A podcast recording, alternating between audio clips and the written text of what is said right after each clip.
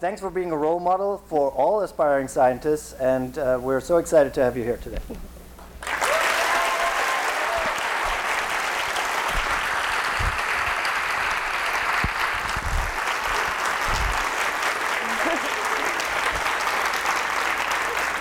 Uh, thank you for the very kind introduction and this huge turnout. I was definitely not expecting anything like this. So, so if you go out, you know, past the city lights, you uh, and look at the night sky, you'll see the Virgo constellation. And at the head of Virgo is this giant elliptical galaxy, M87, which is 55 million light years away. And this enormous um, jet shooting from the core of M87 has been shown to be incredibly dynamic. So its galactic scale arms just flail away, around on timescales of months. And at the base of this jet is believed to be the cause for this is a supermassive black hole. So an object so dense that anything that ventures too close will um, be sucked up, even light.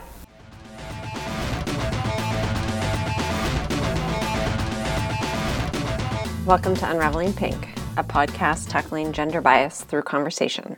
I'm Annie Rogaski. In this spring season, I am focusing on the different ways the man box restricts men from speaking up or acting in the face of gender bias. My first episode this season, which is episode number 84, goes into a little bit of detail about what the man box is. So if you're new to the season, please check that out and maybe listen to the whole season in order. In this week's episode, I want to talk about female accomplishment and how the man box might interplay with female accomplishment. In the introductory audio, you heard the voice of Katie Bouman, who was part of a discovery of imaging a black hole. And it was really exciting to see the news around a scientific discovery generally. It's kind of fun to have something happen during your lifetime and not just read about it in a history book. But what struck me about the discussion around it was how refreshing it was to hear a different voice of science. And I don't just mean a different gendered voice, but the way this accomplishment was shared with the world reflected a millennial or even Gen Z perspective. And the excitement was real and immediate and made you feel, or made me feel, a part of that discovery.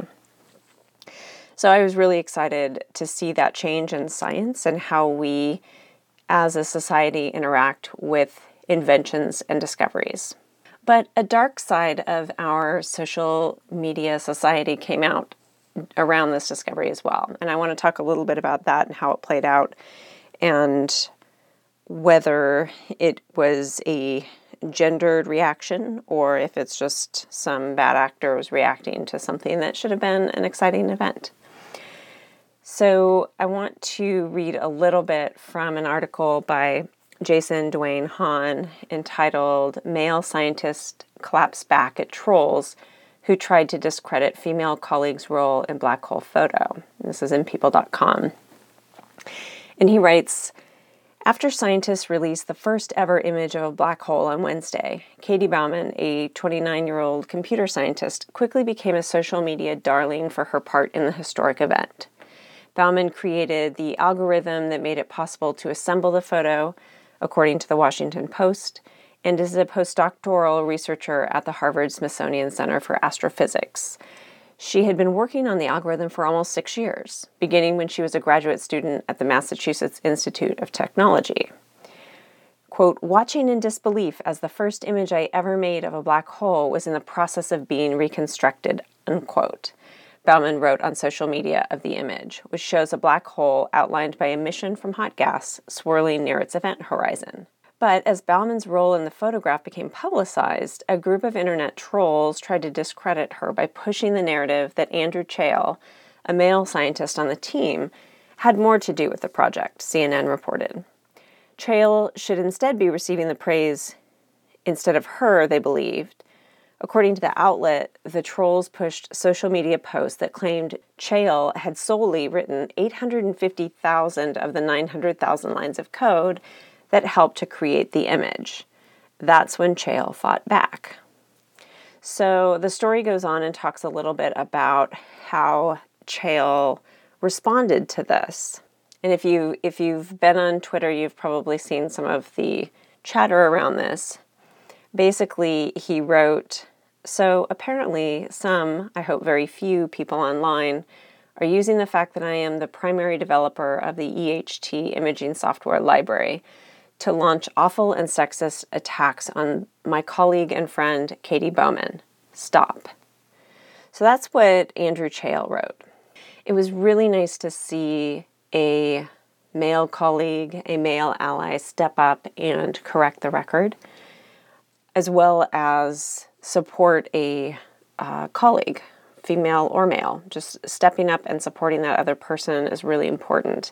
But certainly for female scientists who do face a lot of discrimination and bias in their space, to have a male colleague support you without taking over the conversation was really nice to see. And he did it in, I thought, a pretty elegant way. Another article in Science by Cara Curtis wrote we spoke with Dr. Jessica Wade, physicist and advocate for diversity in STEM, about the backlash Bouman is facing. And Dr. Jessica Wade said, The world's largest scientific breakthroughs, like taking the first direct image of a black hole, can only happen when large, international, diverse teams of scientists work together. For centuries, the people we have chosen to credit for those discoveries have been men. She continues, of course, Bouman will not have written all of the code, just like Englert and Higgs are not solely responsible for the discovery of the Higgs boson. Instead of discrediting the contributions of Bouman and the countless other women working on the Event Horizon Telescope, we should take a step back and remember she did not ask for this recognition. People all over the world just got tired of men being the only ones who are praised.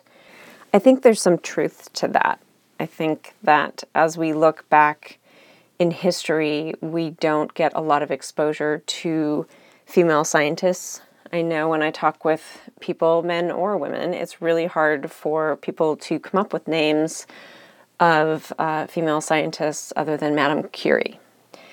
And I think that's a, a defect in our education and what in who we choose to highlight in science and history but it's also a defect of how our society has treated female scientists in the past because there are plenty who had amazing inventions and discoveries but didn't get the credit because it wasn't what women did or their husbands took control or took recognition or their scientific partners. There's a whole host of reasons why we don't know the names of women who have discovered amazing things that have impacted our lives. So I agree with Dr. Wade's comments about that, that we are sort of hungry for hearing the praise of people who are contributing to scientific inventions and and may not look like the scientists that we've seen for millennia. What's disconcerting about all of this, though, is that these attacks became so public and sort of took over the narrative of this discovery that Dr. Bouman even had to address them in her talk at Stanford. So I played a little bit of the intro part of her talk at the introductory audio for this episode. I want to share what she said also at the beginning of the talk, specifically to address this. And as I play this, I'd, I'd ask you to consider how many talks you've been to where you you heard the presenter have to address something like this. Here it is. So I'm really excited to be here at Stanford today to tell you all about this uh, recent discovery that we made, the recent picture of the black hole. Um, and before I started, though, I wanted to emphasize that this was really a huge team effort.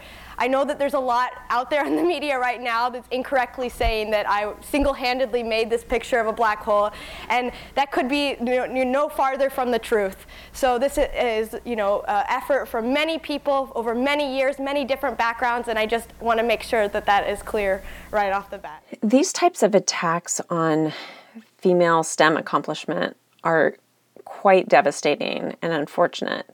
I think the silver lining is they don't seem to take over public awareness that often. We've certainly had things like Gamergate and the Google memo.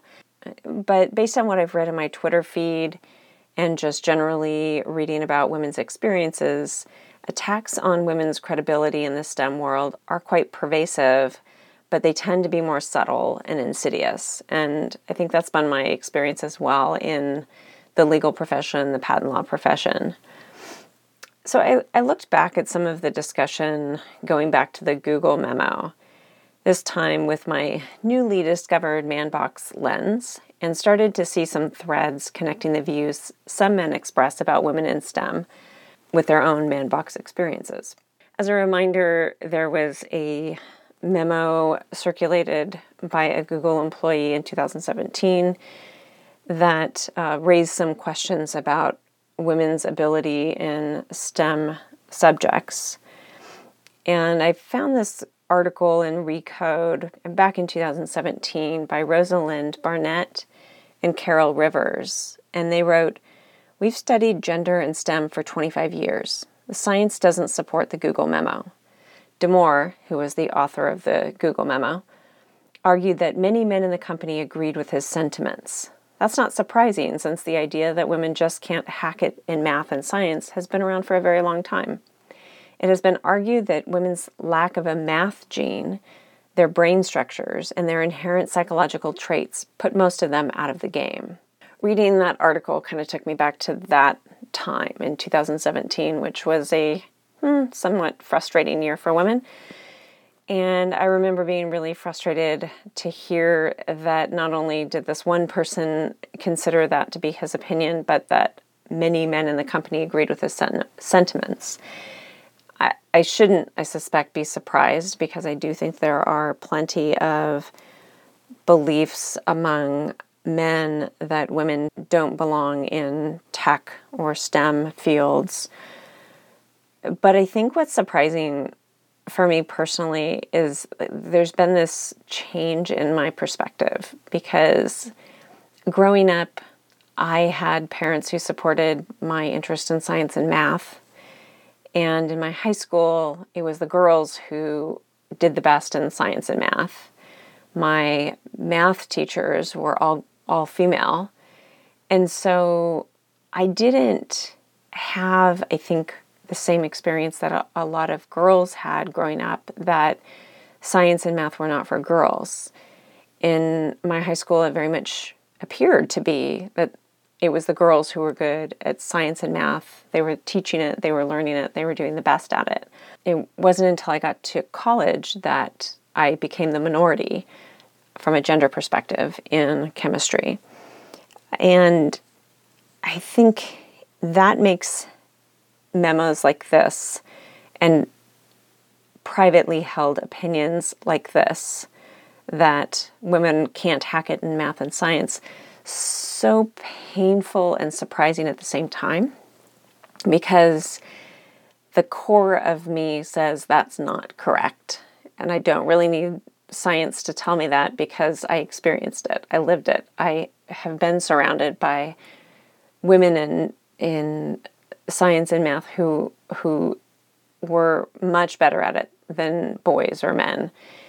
And so it, it's it strikes me that there's so much in this that's just perception or other motives that are at play that try to keep women down in the STEM fields. And I think it's reflected in the numbers of women who stay in it and the experiences that we read about over and over and over again. I don't think it's an isolated incident that women get treated poorly in STEM careers. I think it's more isolated when women have really positive experiences and are supported and elevated and paid fairly.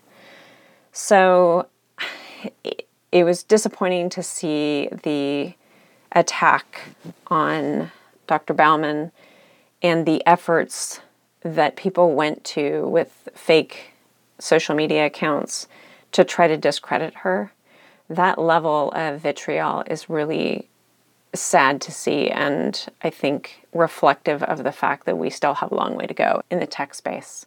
But the silver lining that I saw was the proactive allyship that Andrew Chael modeled And I'm hoping that we can move towards uh, more of that and collectively as a society show the trolls that there's no place for working to discredit women in tech for no reason other than their gender.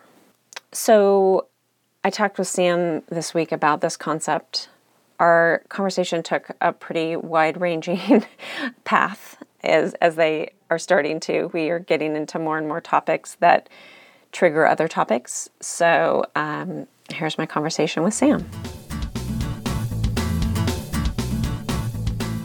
So this week, there was a lot of excitement in the scientific world with the discovery of an imaging of the black hole. Have you seen that image, by the way? I have. Uh, it's not the greatest image. It was, all, it was all blurry. I was expecting to see like something. It's a black hole. You shouldn't Yeah. be able to see anything. I could make that image in about 22 seconds in Photoshop. Just blur it out, you know. Just take a picture outside and then blur it. Uh, it's been an interesting week because I've I've talked with a lot of people about this discovery and there's a lot of excitement around it. But then there's also been this discussion about the I'm just going to call them trolls. They, don't deserve much more of a, a name than that. Who went after her, went after Yeah. Katie Bouman and so she got attacked in social media by trolls who wanted to prove that she didn't contribute as much source code as other people did. And so there's this in the weeds attack on her contribution, which then inflamed a lot of discussion among women who have had this happen to them before. When I saw all this, I thought of the man box, of course, because that's the theme of of the season. Mm-hmm. And so I have a theory on how this might connect to the man box, but I wanted to stop talking for a moment and get your reaction to all this. You want to hear my theory? Well, she posted it on social media. And when you do that, no matter what it is, whatever you're saying, you're going to get trolled. Do we know anything about these trolls? Are these like scientific trolls? Have you gone into their feeds? the the part that I saw, and I didn't spend a whole lot of time on it because part of me doesn't really want to give them more airtime than they deserve. It, it looked like they were engineers who were familiar enough with GitHub to look at who contributed to what lines of code. Uh, so how does a man box contribute to this situation? Is there a man box connection, or is this just a one off? Are these just people who are living sad lives and the only joy that they get is attacking other people? Programmers, right? I mean, there are women, more women getting into computer programming and becoming developers, but traditionally, these men have been in classes with just other men and um, social groups with just other men. So I think it was a bit of a shock to hear that someone other than a man discovered something very significant. I think the knee jerk reaction would be like, oh, no, she didn't. We have to look into this.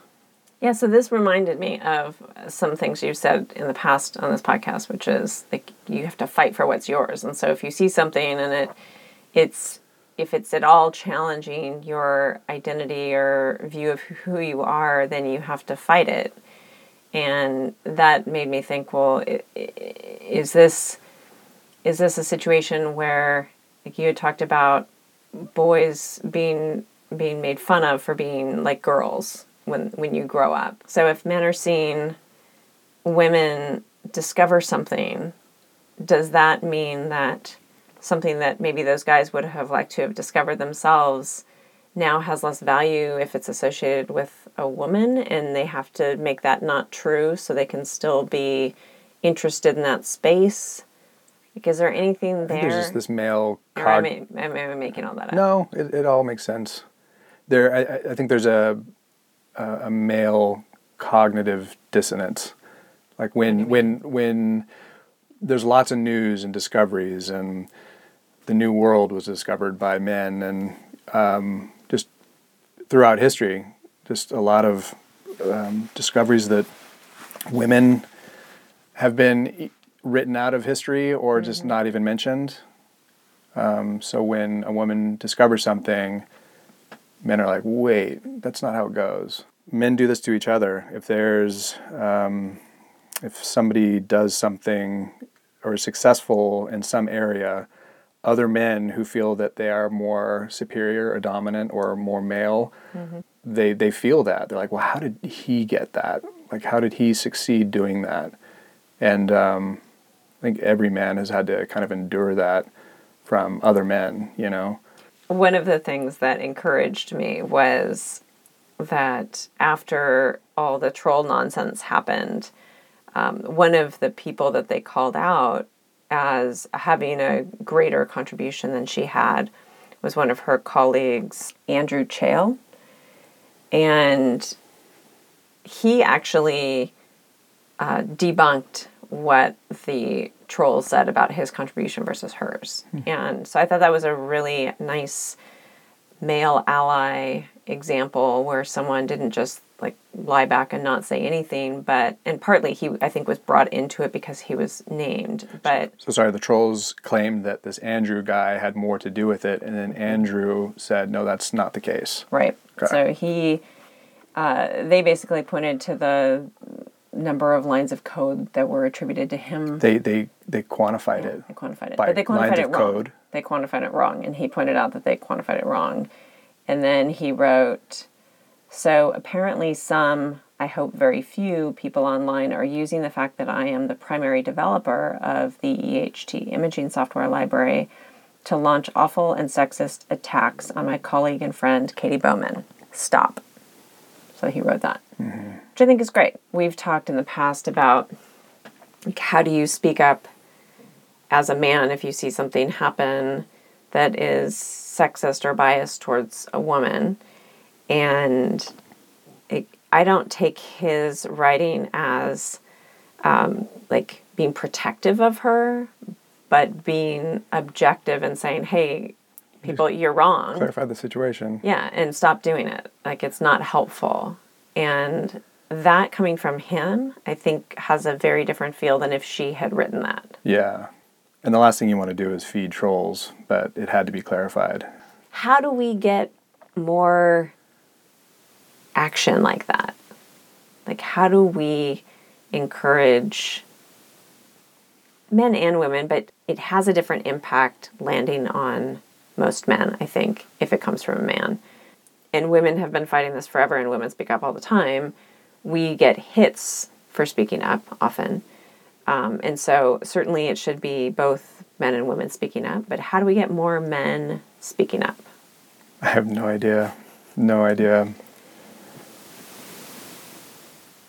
Because that's a very personal decision, you know. I think every man will have a, a moment here and there that, you know, the, the idea floats across their mind. Should I speak up? Should I say, stay silent? And those are the decisions that I think, I hope more men will make moving forward. I hope we're trending in that direction, evolving in that direction.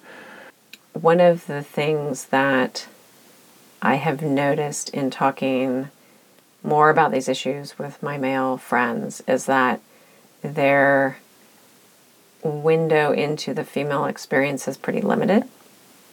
And for women, we live our experience every day. And we see the things that happen to us, we see the things that happen to our friends, we talk about them amongst ourselves. And I think for many years, we have just felt like that's life and we just have to adjust to it. Mm-hmm.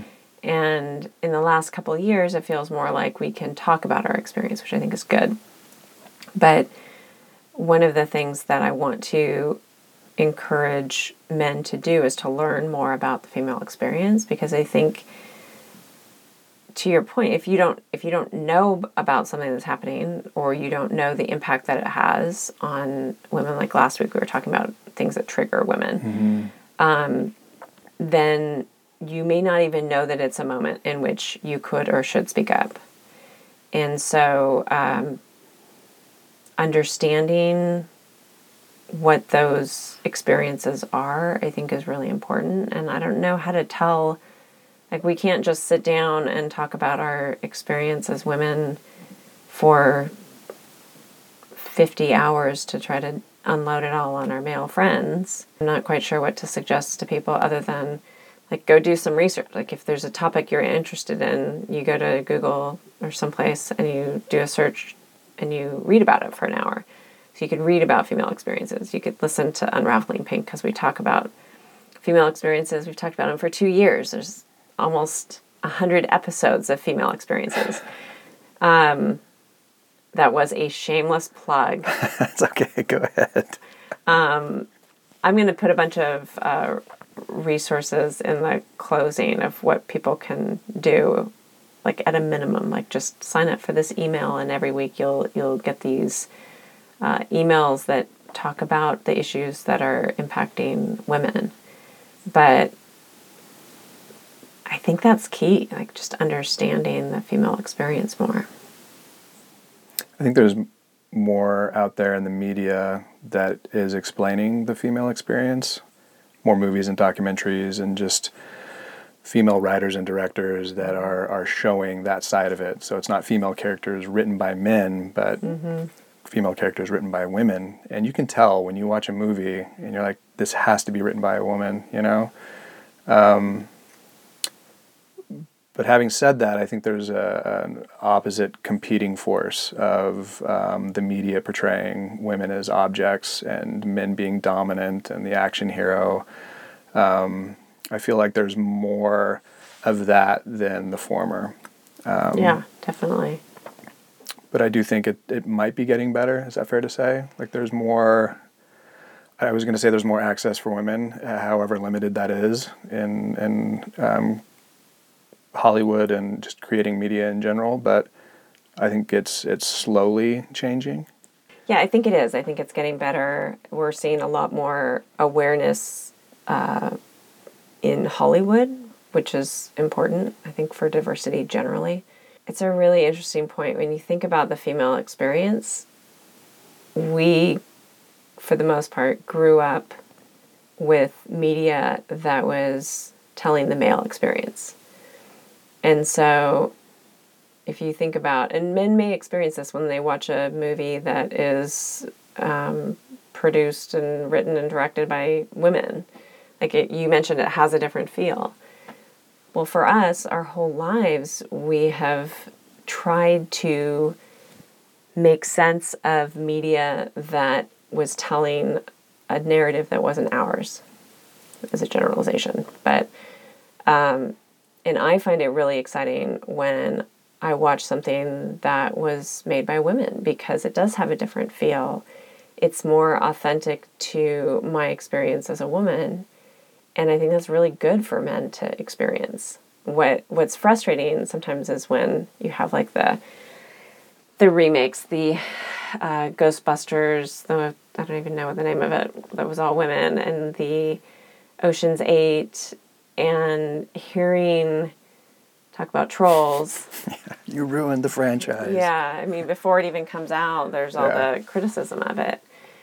And then when people see it and they have all these comments, it strikes me that there are comparisons against the male norm. The, the comparisons are against our traditional movies, which are traditionally put out there by men. Mm-hmm. And so they're going to be different. But the perspective that tends to come out is that they're lesser than. They're they're not just different and and just as good. They're different and worse. I think because there's this association that if it's the the female version, is going to be not as good. I was thinking about uh, beyond Hollywood, and you talked about the Ghostbusters, the the male version and the female version, and uh, you know trolls wanting the the old version, the all male version. Um, I kind of feel like that's how the country is right now. Like a lot of Wants people want the old the old version of what they version. perceive the old old version to be, and they're rejecting the new version. Pro, uh, you know, I was going to say progress, but um, how this country has evolved and what that all means, they're rejecting it. You know, they want the old version, Yeah. the one they grew up with. Well, the more I think about that, not to just bring this back to our theme of the season, but I do feel like it's it's man box is in play. Oh yeah, That it, it there's this um, because the man, bro- man box is getting broken. Yeah. You know, there's there's cracks in the man box at every turn. And it's an identity. It's an identity that we have surrounded ourselves in, like a you know cloak, and um, it's not impenetrable anymore. Yeah. One hard thing is is okay if if the man box is broken and we've talked about this a little bit before then then what like what do we do with that where do we go from here what is masculinity what is my identity as a as a man the trolls and the pushback and um, how men are fighting back is just a direct result of the man box cracking, right? So um, there'll be a lot more of that. So we should just take a sledgehammer to it then is what you're saying Sure, but I think the new normal is going to be more of the pushback. You know, men feeling threatened, and um, however that presents itself, um, it's it's not going to be pretty. But no battle ever is. I worry that about that a little bit, and I know your your theory is we should we should battle it out. We should we should fight and see where we end up. I, But I I, I know I know that men need to meet more in the middle. It can't just be you know a fight between men and women. You know, like women Yeah. have come forward to the middle and try try to assimilate within this male construct.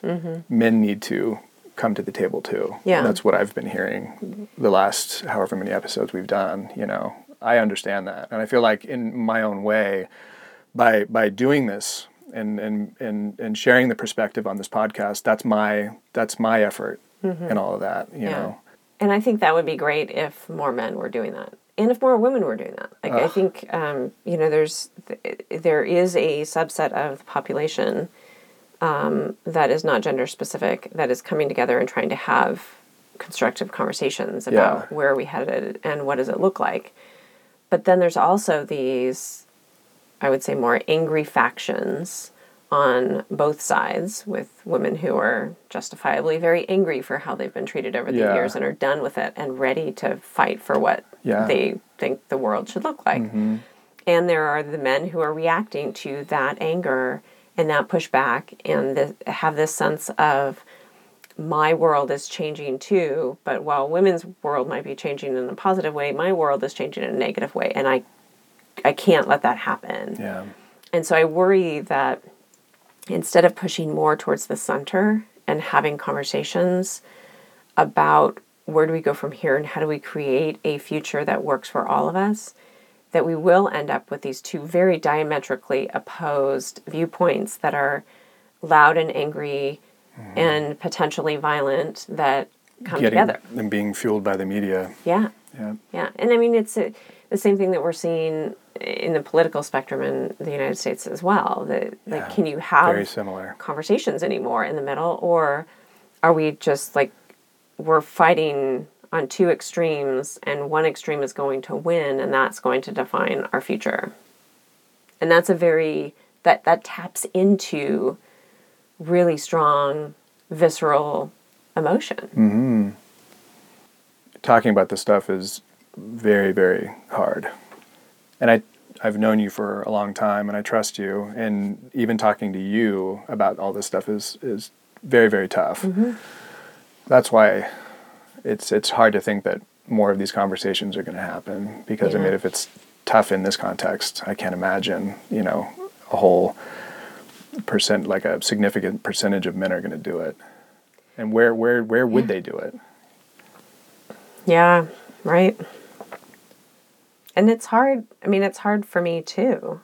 Like, I have conversations with women that are much more comfortable than these conversations. And this is about the most comfortable conversation I can have with, with a male counterpart on mm-hmm. gender issues. Mm-hmm. But it's different. There's more caution. And one of the things that I think is challenging about these conversations is they're incremental Right, they're not sustained. Like I can't like I I've been immersed in talking about this stuff for decades Yeah.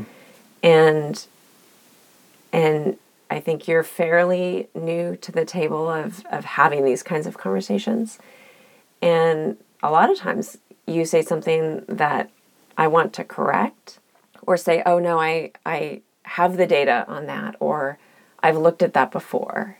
But people aren't going to come to the table if every time they say something, It gets shut down. it gets shut down, right? Yeah. And so it's when I talk about my conversations with women versus with you, with them, like we have that for the most part, we have that shared experience. We've we've all been steeped in these issues and we talk about them so much more than than men talk about the issues that we as women have. and how you're able to articulate that here in this podcast is is um, I've admired because I I'm new to the table and I haven't talked about this opposite a woman um, a sustained conversation that we've had and in listening back to this to these podcasts I'll, I'll go for a run or be doing something around the house and I'll have headphones in and I can just hear myself searching like just pausing and just the gears are turning and the words aren't coming out exactly as I want them to, and there's long pauses, and it's tough. It's tough. I don't know if it will ever get easier. Yeah, Yeah. it's just because uh, I'm unfamiliar with all of this. Yeah, men, and- men do not have a lot of experience with this. Right. And I think it's hard for women to w- women who are thinking about these issues or experiencing these issues a lot to almost be patient or to take it one step at a time and appreciate that even though we may want men to have the same knowledge that we have, you don't. And how do we help you get there or push you to independently go figure it out um, so that we can have a deeper conversation about the issues? And it's tricky because I worry that the more we push, the more men go to that extreme of I'm being threatened, my identity's being threatened, I'm not going to engage in conversation anymore. Men shut down, and men, yeah, they'll they'll pull out their sword, and you know, try to defend themselves. It's that fight or flight reaction that happens when when you challenge a man. Yeah. Did you encounter that a lot, like when you were an attorney? It's um so th- there are subtle things. It's not a troll type situation in the legal profession as much. I mean, I was in court and people were trying to prove me wrong Yeah. every time I was in court. That's what you have an opposing counsel for. But was there a trigger? Some somebody would ask you something or say something, and would you ask yourself, would you would you be saying that or asking that if I were a man? Oh, that all the time. All the time. Yeah, okay, that's all what I, that's what. I was asking. It's and, and because this this particular situation is a very public, very situational attack, but in my experience, I had subtle attacks all the time, and it was things like a judge using my first name as opposed to my last name, and my opposing counsel, who virtually always was male, um, had the respect of of uh, Mister Whoever. There's a lot of paternalistic behavior in the legal profession, from older men to younger women, um, to uh, uh, really go to the one of the highest levels. I had an uh, appellate argument in the Ninth Circuit, and it was my very first appellate argument. And I was about, I don't know, early 30s maybe. I didn't have nearly as much gray hair as I have now, but I had some. And um, I was making an argument, and you have a limited amount of time.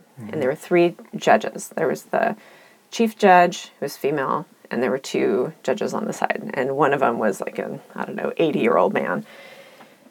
And I'm making my argument, and the 80 year old judge said something to me, and I, I didn't hear. Like you're, you, you have this tunnel vision when you're arguing, and you're hyper aware of the time. because you're giving a monologue. You're giving them on. I mean, you're trying to convince them. You're uh-huh. trying to respond to their questions, but you have a limited period of time, and you already have in your head these are the 20 points I need to make in that 15 minutes. Yeah, yeah. And so I was I was really focused on I need to make these points. So he said something to me and I tried to answer his question and I noticed as I was talking that the chief judge in the middle, she was leaning over and talking to this 80-year-old man. And I was like, that's kind of weird that uh, you know, I'm trying to make a point and no one's listening And all he's hearing is wonk, wonk, wonk, wonk. Yeah. wonk. Towards the end of my argument, the 80 year old male judge apologized to me. But I was still so focused on, I only have one minute left and I really want to make my closing point that I didn't hear what came after the apology, like what he was apologizing for. And so the hearing was over, and I went back, and my my boss, um, she had watched my hearing. She had come to support me and to give me feedback. And afterwards, she said, "I was so impressed with how you handled it when he called you kid." And I was like, "What are you talking about? When did he call me?" Kid? I did not even hear it, and it would have knocked me off my game. But Yeah. basically, when he had asked me a question, he had called me kid instead of Ms. Rogaski. and the chief judge was lambasting him during my argument. That's she leaned over and she's like, "Don't know, do that." What did you? You cannot call her kid. And then he apologized for calling me kid, which again I didn't hear And all of this flew over. didn't head. even Yeah. register with me and so my my boss was so impressed with how i maintained my calm through all of that and i was like i didn't hear any of it i tell that story because that was just like one of many many instances where he didn't treat me like a lawyer who deserved to be in his courtroom he Mm-hmm. treated me like a kid who dressed up for an argument And that's not any courtroom. right That's a big one. right the ninth circuit court of appeals like yeah. next up is the Supreme Court. Yeah. So, I mean, that was just a blip. Like, there's so many things like that that happen to women every day, especially in patent litigation, which is largely male. But yeah, it's a daily thing. And it's, um, it's, it can be subtle, but those little hits, I mean, you've talked about micro cuts hip checks, all that stuff. It's it's pretty. It was my experience was it was pretty constant in the legal profession, and part of that is built into an adversarial system, but a lot of it is extra bonus time. Yeah, I might have talked about this before, but I think my experience is a little different because my mom was a business owner and wasn't the traditional like bake you cookies, you know, be there when you get home from school. My sister, very very well read and bright, and um, finished college in two and a half years, and just gangbusters, you know. So the two women that were closest in my life were like very accomplished, you know. Did did they ever talk about their experiences as women? Like, did they ever feel like there was a bias that they encountered, or were they just Well, the fierce the and- thing that my mom gave me, among other things, um, but one thing was just uh, to fight. You know, like she she doesn't take she doesn't sit down and she doesn't back back down. Um, she would call herself a marching mother. If anything ever happened at school or in our lives, she would march down to wherever it was, especially school, Yeah, with a flamethrower. Yeah. You know. that was my mom too. Yeah, and to have um, uh, um, someone in your corner, particular like specifically a, a woman in your corner, like my mom was a gladiator, and my sister like ten times that. But I know that's not the same experience that a lot of men have. You know. Yeah. I would be curious about their experience. I mean, I talk a little bit with Chris, with my husband, about my experiences. You know, I'll come home and vent about something that happened, but mm-hmm. I don't get into a lot of detail and I don't share even 50% of what happens because there's so much of it. Like, who wants to hear about that all the time? Is that fifty percent what like how you're how you're dealing with it inside? Like you don't you do you talk about like the actual experience that upset you, but is the fifty percent you don't delve into the the actual feeling that you're left with, Um, or how it Yeah, ties or how it ties back to like feelings, all the other really, experiences. anger, but- yeah. Do you feel sorry? You said you only feel anger. Do you feel you're not entitled to feel sad after something like that? Those experiences. Um, Like, is that part of like suck it up, Annie? Is that part of the man box? maybe. Yeah. Yeah, I live a little bit of the man box. Mm-hmm. I think the anger comes from if I give in to it as like you've hurt me, like a sadness type of reaction, then it will feel more like I'm defeated. Mm-hmm. And I think the anger and kind of how I've approached things in my life generally is pretty aggressively. Mm-hmm. Um, and I think that's probably a coping mechanism to not get hurt. Like if I just go on the attack, then no one's going to know if I'm upset or sad. Mm-hmm. And just being so frustrated and angry that things aren't changing. And for some reason, I've always felt like I need to go change things in some way. Hmm. Yeah, I don't like to cry. That whole man box thing of not crying, that for some reason bled over to me. I think, in, in, to women in general, Yeah, maybe. I don't know. Yeah, I think as a society, we don't really value emotion and like honest emotion. that's interesting that women have been pulled into the man box in that regard. Mm-hmm. Yeah. They're not allowed to feel their feelings, you know, and the result of that is anger. You know, I mean, what's left is anger, and that's, I mean, men, it's okay for men to be angry, you know. Yeah. Man, there's so much to this because when a, a woman's angry, you know, Yeah, she's labeled something completely different, you know. Right. Oh, I don't know. It's all interconnected. It's interesting. This conversation we've had is kind of wound It's all, over the place Yeah, because it's all connected. yeah, it's all connected. I do like that thought, though, that um, the man box is not just for men. Well, I'm going to give a shout out to Erin. Erin, I'm not going to say her last name just in case you don't want to be fully shouted out, but she gave me the suggestion of men should go like spend an hour a week just reading about the female experience. And I think you and I have talked about the fact that just having these conversations, we both learn a lot from them mm-hmm. um, it's harder to do than to just go sit with your computer and Google. It'd be nice if it's a sustained thing that men do an hour a week. Mm-hmm. It would help change things, but it it, it ain't ever gonna happen. But why? So, how could we incentivize men to do that? Because women are naturally Can't. incentivized because we're can't. on the receiving end of a lot of this stuff, Mm-hmm. and so having lived it, like we see it everywhere and we read about it all the time. Well, you, you made a crack about it might have been last week about when a man has a daughter and that kind of opens them up to it, you know, mm-hmm. because they don't want their daughter to be treated the way they treated women. It has to be personal to them. They to take ownership, men have to really, really feel it. They're so lost in the man box and who they are and what they can and cannot feel and be that I don't know if men can take on more than that at this stage. Really, I don't know. I just just on a very root level, I think that's where a lot of the rejection comes from. They can't take it on not because they don't have the time and energy to go They research don't have something. they don't have the spend- tools to even onboard it. What if you- that makes what do you sense, they can't let it in.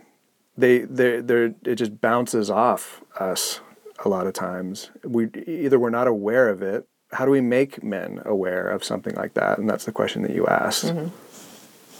And again, it's like, well, I have three daughters, and you know, like I want to protect them. That's when they take ownership of it. Like that's one case, but beyond that, Well, so why wouldn't it be personal to men if, like, for those men who have girlfriends or wives, for example, and this comes up in the equal pay uh, discussions. Like, why wouldn't men want women to have equal pay? It would mean their wives or spouses or partners or girlfriends bring home more money, which should benefit them. So why, why isn't that personal? that is personal. That would that that that constitutes uh, an example, a case where men would be like, "Why are you only getting paid? You know, seventy percent of what I know that other guy's getting paid." Yeah. Okay. Well, then, how about? Um, I mean, this could get really personal if if we Please. encouraged women to um, come home every day and unload for an hour all the the things they experienced because of their gender, unload that on their male significant others. And then it becomes really personal. Then you would have to learn about it, or you- wouldn't you be upset if you like the the videos of um, women walking down the street and their boyfriends seeing how they're treated. Like, Yeah. isn't that personal enough to want to go Yeah. learn about it? Yeah. But then, but then they don't. Like they just say, "Oh wow, that's terrible." Like, how do we get from know, "Oh, that's aff- uh, terrible" to "I want to learn more about this. I want to do something about it." I think hearing about it, if, if women came home and just said everything that their experience that day, what it's like being a woman in the workplace or wherever, um, and and sat down with their their boyfriend or husband and just I, I don't want to say it's unload, but just talk. I mean, what else are you talking about? Yeah. You know, when you were kind of describing that, I was like, well, it sounds like a like a healthy marriage to me. You know, I don't know if a lot of men are gonna want to hear it at first, or uh, it'll be a bit unexpected. But men have to hear that stuff. With my wife, I could tell when something's wrong, and I, I, think there are times where she doesn't even know something's wrong, and I'll ask her, "Is anything anything wrong? Everything okay?" She's like, "Oh yeah, everything's fine." And then I then my follow up question is, uh, if there was something wrong, what would it be? If you had to really search for it, what would it be? And oftentimes there's something, you know, and that's when she can take a step back and think about, well, okay, well, what is, is there anything affecting me right now? Mm-hmm. And a lot of the time there is something there, and we talk about it. I, I don't know if it's her just denying the feeling, like something's affecting me, but man box, I gotta mm-hmm. kind of shove it over here, you know. Or is it just like the experience of it's just another thing? It's just like it doesn't why bring it rise up? to the level of news because it doesn't it doesn't break the threshold experience. of yeah. Here's my challenge to you. We should lower that threshold, you know. Which threshold? I, maybe for a day, of like we would be be like National Tell Your Husband or Boyfriend Everything Day, you know, just like a running record of like, okay, this is you know as crazy as it Mm-hmm. sounds, but like, A day in the life. or just a day in the life, yeah. We only hear about it when it like explodes and then it's emotional and then we're like, why are you, so, you know, like men can't deal with emotion and so And it's the they, they of the push back. Yes, Right? You you hear this one little thing, you're like, why is that such a big deal? And Yes. what you don't see is the The- mountain underneath. Absolutely. That's why I think we're circling on the idea of just like mention the little things, you know. Don't don't let it get to that. I mean, there will be the big things, you know. There will always be blowups for for both sides. Mm-hmm. But it's those little things that I think men need to know more about. So I hope you enjoyed that. We struggled a bit to come up with solutions other than learning more about the female experience. And part of what I'm trying to do this season is to help women understand more about the male experience, which I'm not an expert in, but I'm trying to learn at the same time. And I do think that it goes both ways. Both men and women have a responsibility to better understand the experiences of other genders. And uh, that takes effort, that takes time. So, this podcast is hopefully one easy way for you to consume uh, the experience that, for example, I present or Sam presents. We can only present the experiences that we know or that we read about. But um, I would challenge all of you to do a couple things. One is if you do think that this, con- th- these conversations are valuable, please share it with someone of a different gender than yours. I would like to expand the conversation. Hopefully, these episodes are triggering conversations around the topics that we're raising. The second thing I would challenge you to do is to spend just 30 minutes this week learning about the experience of someone of a different gender than you. Research a topic of interest or find women on Twitter tweeting about their experiences. A few resources I want to throw your way to check out if you have no better idea or no particular topic you want to research. On Twitter, check out Erynn Brook, E R Y N N, Brook, B R O O K. She is very open about her experiences, and her experiences are pretty wide ranging. And she also has a pretty open uh, questions for feminist Twitter series that are a really good read. And I think whether you're male or female or somewhere in between, you'll learn something from her Twitter feed. Other resources, I've mentioned Better Allies quite a bit on this podcast. Check them out on Twitter. Also, sign up for the Better Allies email. So every week, Better Allies sends out five things you can do, and they're usually quite easy. They give you context for why they're important. Um, I learn something every week, and I think you will too. There are also some news emails that you can sign up for to learn particularly about gender issues. There is a New York Times email called In Her Words, and there's a fortune email called the Broadsheet. I'd encourage you to sign up for those. You get one email a week, so it's not a lot, but it will draw your attention to the experiences that women have and some of the challenges that came up that particular week. So it doesn't take 30 minutes to read all those things, it takes about five or 10. So that is a very easy way to start and learn more about the female experience. If you have resources that you think our listeners would benefit from, please email me or direct message me. You can email me at unravelingpink at gmail.com or message me on Twitter at unravelingpink. I would love to share more resources. I'd love to make it easy for people to learn more and expand their awareness of the experience of different genders.